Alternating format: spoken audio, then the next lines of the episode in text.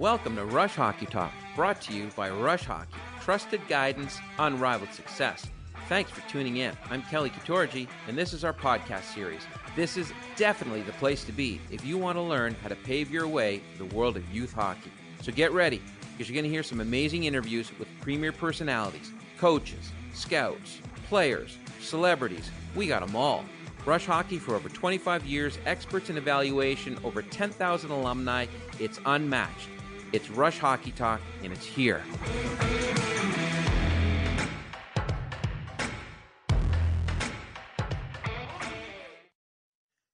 So we're back on the air today with a very popular guest in the scouting world. His name is Dean Jackson. He's going to talk to us today a little bit about Ivy League recruiting, the difference between being an Ivy League coach and a scholarship coach in the NCAA. I'm joined today by one of my colleagues, Josh Pyro, former Division III NCAA hockey coach, former professional hockey player. And on the line today, we have a good friend of mine who I've known for, as we were talking earlier today, probably about 10 years. His name's Dean Jackson. Dean, thanks so much for helping us out today with Rush Hockey Talk podcast. Thanks for having me. It's always a great opportunity to get on the line with you two guys. And obviously we've known each other a long time, so looking forward to it. Dean, yeah, great to have you on the podcast here. Just to give a little quick history about our relationship, we graduated from Elmira College in 2003, and then you actually got me started in coaching when we coached there together for 2 years at Elmira College. And I just want to say that was two of the most fun years of my hockey career, coaching with you, buddy. Yeah, it was. We had a good run there for those 2 years, and it was. I remember when I was looking for an assistant coach, and at the time it was a graduate assistant position. So it was a 2-year window to get your graduate school taken care of and get into the profession. And I was looking for someone with experience, and you just finished playing the year prior. And I thought it'd be a great opportunity to have someone alongside me who I've known really well and someone obviously who's played the game at a high level, so who can teach some of those things and experiences to the team. And so it was a great fit, and we had a lot of good laughs and had a good run with it. And I'm happy that we had that opportunity. Dean, let's get right into it. First topic that we want to go over today is Ivy League recruiting. Now, just actually before we get right into it, you're a Toronto, Ontario, Canada native. I believe you were a Red Wings, Marlies, and Nats player growing up. Give us a little history about you as a player and, of course, as a coach. I know you have extensive history in both Division I and Division III. Yeah, so I grew up in Toronto and actually in the Don Mills part of the city, and grew up in what used to be called the MTHL. Had a great great experiences playing at the AAA level in minor hockey there in Toronto. Obviously, I think it's probably the mecca of youth hockey on the boys' side, and had the privilege to play for some really great programs with a lot of history and prestige, such as the Marlies, Nats, and the Red Wings. And actually, in the my peewee year, the big peewee tournament, I was playing for the Red Wings, and that year was a pretty special year. We won what we would call at that time the Triple Crown, where we won the Quebec Pee Wee tournaments, the city championships, and the provincial championships. And a lot of great players from that team that went on and played collegiate hockey and major, junior, and professional NHL draft picks. So it was a lot of fun. And very fortunate to grow up in a city that had those opportunities. And then with coaching, it's funny how I kind of stumbled into it. I was playing in the minor leagues after university, and after my third year, I had my first child, Henry, and after that was my third year of playing, and I figured at that point in time it was time to hang him up and utilize my my education to get into the real world. And I was a business major, so get in the corporate world, and I started to get some things lined up. I really at the time, I didn't really know what I was going to do. And so I ended up playing a fourth year of pro to try and figure that out. And coaching wasn't really something I was really looking into. And I remember I was in like October or September of 2006, and my old collegiate hockey coach was up in Ontario, in Toronto, recruiting the Ontario Provincial Junior League showcase. And so I met him for a day, and was watching hockey with him. And I said to him, I was like, "Hey, this is pretty neat. I really enjoyed watching hockey and evaluating and kind of getting a feel for the scouting aspect of it." And at the end of the day, I said to him, "Hey, let me know if there's any opportunities, after the next season. Certainly something I'd look into." So that's how it kind of got my interest. So I played my fourth year. And of course, after that season, I still really didn't know what I was going to do with my life at that point. And I had a one-year-old at the time. And we lost in the playoffs. And the next day I got a call from from the old head coach there. And he said that there's an opportunity to be an assistant coach at the alma mater at Elmira, and he offered me the job. It was mine if I wanted, and I jumped all over it, and that's how I got into it. Yeah, Dean, I remember those days when we were playing against each other that year, in particular, when you were with Richmond and I was with Fayetteville, and I kind of remember, when we'd go for lunch or dinner when we were playing against each other, having those conversations. Thinking about life after hockey. So I remember those days vividly and having those conversations with you. Yeah, I do as well. And it's kind of a scary time a little bit. Hockey is something we've done all our lives. And I was at that point in my career where, yeah, I could have kept playing. I was young enough. I was just turned 27 and feeling really good out there and understanding the pro game. And I was actually becoming a real elite player at that level. And, but having a family and riding the buses and getting the small paychecks, it wasn't something that I was really keen on. So, but it was scary to try and figure out what it was I was going to do and where my skill sets lay and how I can apply them into the real world and whatever industry that may be. And, So, but when the coaching opportunity came up, it was only fitting that I could stay in the game and share my knowledge and ultimately mentor and lead some young student athletes and make a difference. Dean, correct me if I'm wrong, but one of my first interactions with you would have been during the Prospects Hockey tournament that I used to run years ago. You played in that. Do you remember some of the players that you played with during that time? Yeah. It was, I remember you and Bob Turrell started the Prospects, and I was part of that first wave of players that were kind of coming through it when you first started. I remember it was at Guelph University, and it was a real big deal. Everyone, because at that time, we wanted to be, as individuals, we wanted to be looked at by OHL scouts and teams and also NCAA scouts and coaches, and so it was a pretty interesting time because nothing like that was out there prior to you guys starting it, and there was a lot of great players that came through there. Right off the top of my mind, someone that would be relevant in my age group that actually made it all the way through and was a first round draft pick. So actually, there's a couple: Manny Malhotra and David Legwand. Those are two that stick out.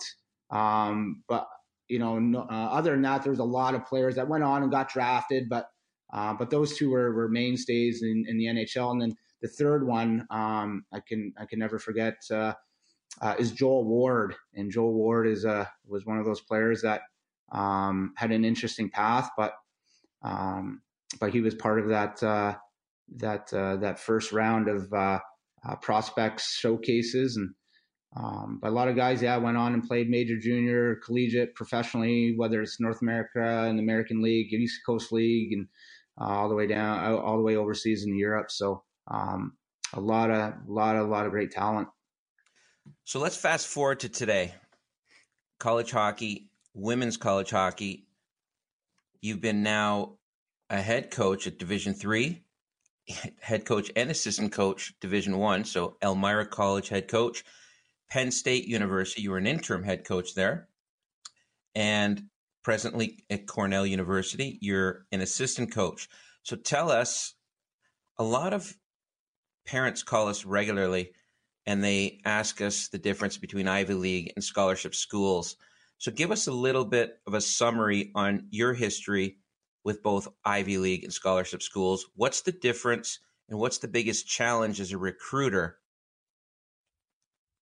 Yeah, you know, there certainly are some differences. You know, obviously when it comes to the Ivy League, there's only a handful of them, and they're known globally as a brand as one of the best system of universities that in the world in terms of the degree and in terms of the education. You know, the difference, the one question we always get is always, you know, financial aid versus scholarship. So in the Ivy League, there are no athletic scholarships. That means the Ivy League institutions that sponsor women's hockey are not permitted to award a student athlete money based on their athletic ability, whereas a scholarship school, they are capable of doing that. So in the Ivy League, it is all need-based financial aid, and scholarship schools, financial aid is not relevant if an individual is being provided with an athletic scholarship. So some of the challenges that we do have, you know, it's a lot of families obviously would like an opportunity for their daughters to have their university paid for or somewhat paid for. So there's always that misconception on a financial aid school such as an Ivy League that they will not get the entire 4 years taken care of in terms of not getting it paid for. And that's not always the case. You know, I think with financial aid schools, families really need to understand that if you go through the process with an institution that provides financial aid, you'll be surprised of what kind of assistance you would receive. Certainly, there's a lot of factors that go into it. A university, a coaching staff can never tell a family how much it's going to cost because they don't know. The financial aid office deals directly with, you know, with the family. So, but if they go through the process and ask questions and fill out financial aid calculators and all that different opportunities to do so, you know, families will really get an understanding of, you know, what a cost would be to go to a financial aid school or an Ivy League school. Where on the flip side, the scholarship schools, they can offer, you know, full rides all the way to half to partials, all those different things. And families know right then and there exactly how much it's going to cost because those coaching staffs have the ability to tell them what the value of those scholarships are. Well, yeah, Dean, that would lead me into my next question here is, you know, recruiting's the name of the game, and especially in your world, trying to find, you know, I think it's easy to find kids and, you know, you can throw money at them. So that presents another challenge for you, which would lead me to believe that you're on the road a lot, you saying that you're a family guy. What's it like being away so much and how do you relate and how do you handle being away so much on the road recruiting and being a family guy with the three boys and Christina? Yeah, no, it always poses a challenge as someone who has a family. You know, time away from home is never easy. But with that being said, my children have grown up in this environment. So I think it's safe to say, a family who has a parent that is a professional coach, no matter what sport it is, it's a way of life. And it's, you know, so my children are used to me being away, but it certainly poses its challenges as they get older. Just because of you being absent, you know, sometimes it poses a challenge of even just building those relationships with them. And, you know, in terms of if they have questions, you know, in my world, a lot of it's, hey, mom, it's never, hey, dad, just because I'm gone as much as I am. But as they get older as well, they're involved in many other extracurricular activities, whether that is sports related or not.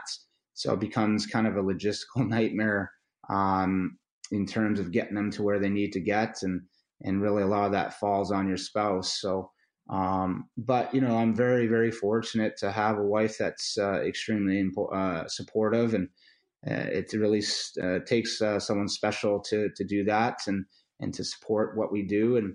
And, but, you know, when I'm home, you know, it's, I'm not hanging out with buddies. I'm not, you know, doing a golf trip, or anything like that in the spring or summertime with my buddies. It's, you know, I'm home. If my kids have something, whether it's hockey, baseball, or band or orchestra, or whatever, or piano lessons, you know, if I'm home, I'm taking them, and I want to be a part of that because for that missed time. So, it poses its challenges during the hockey season, certainly does during the off season when we're recruiting and scouting, but there's a little more flexibility there.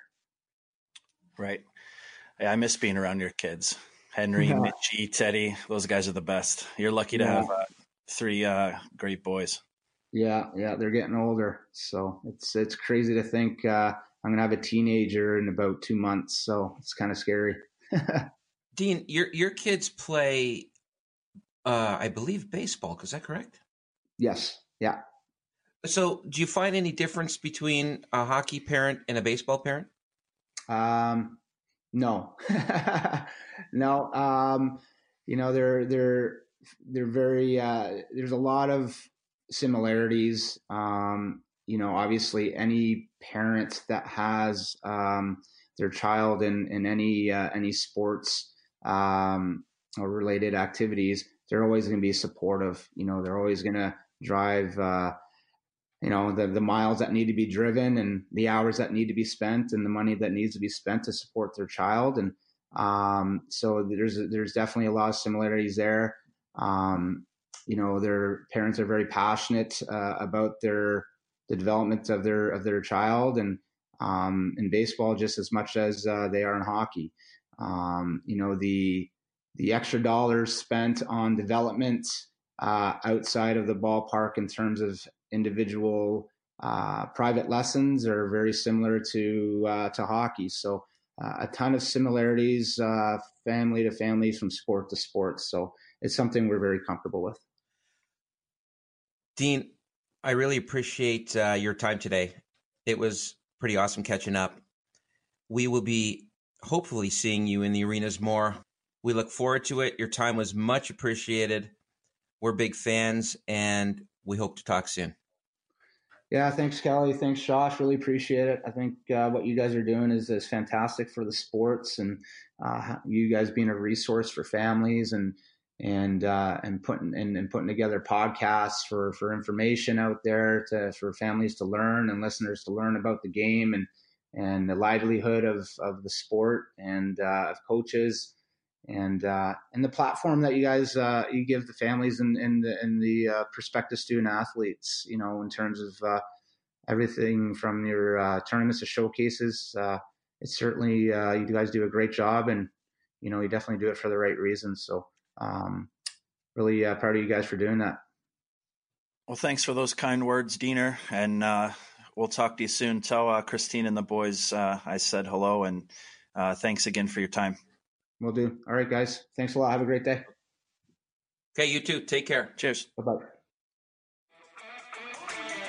We want to thank our listeners for tuning in to another episode of Rush Hockey Talk, the place to be to get informed about youth hockey. Rush Hockey Talk, trusted guidance, unrivaled success.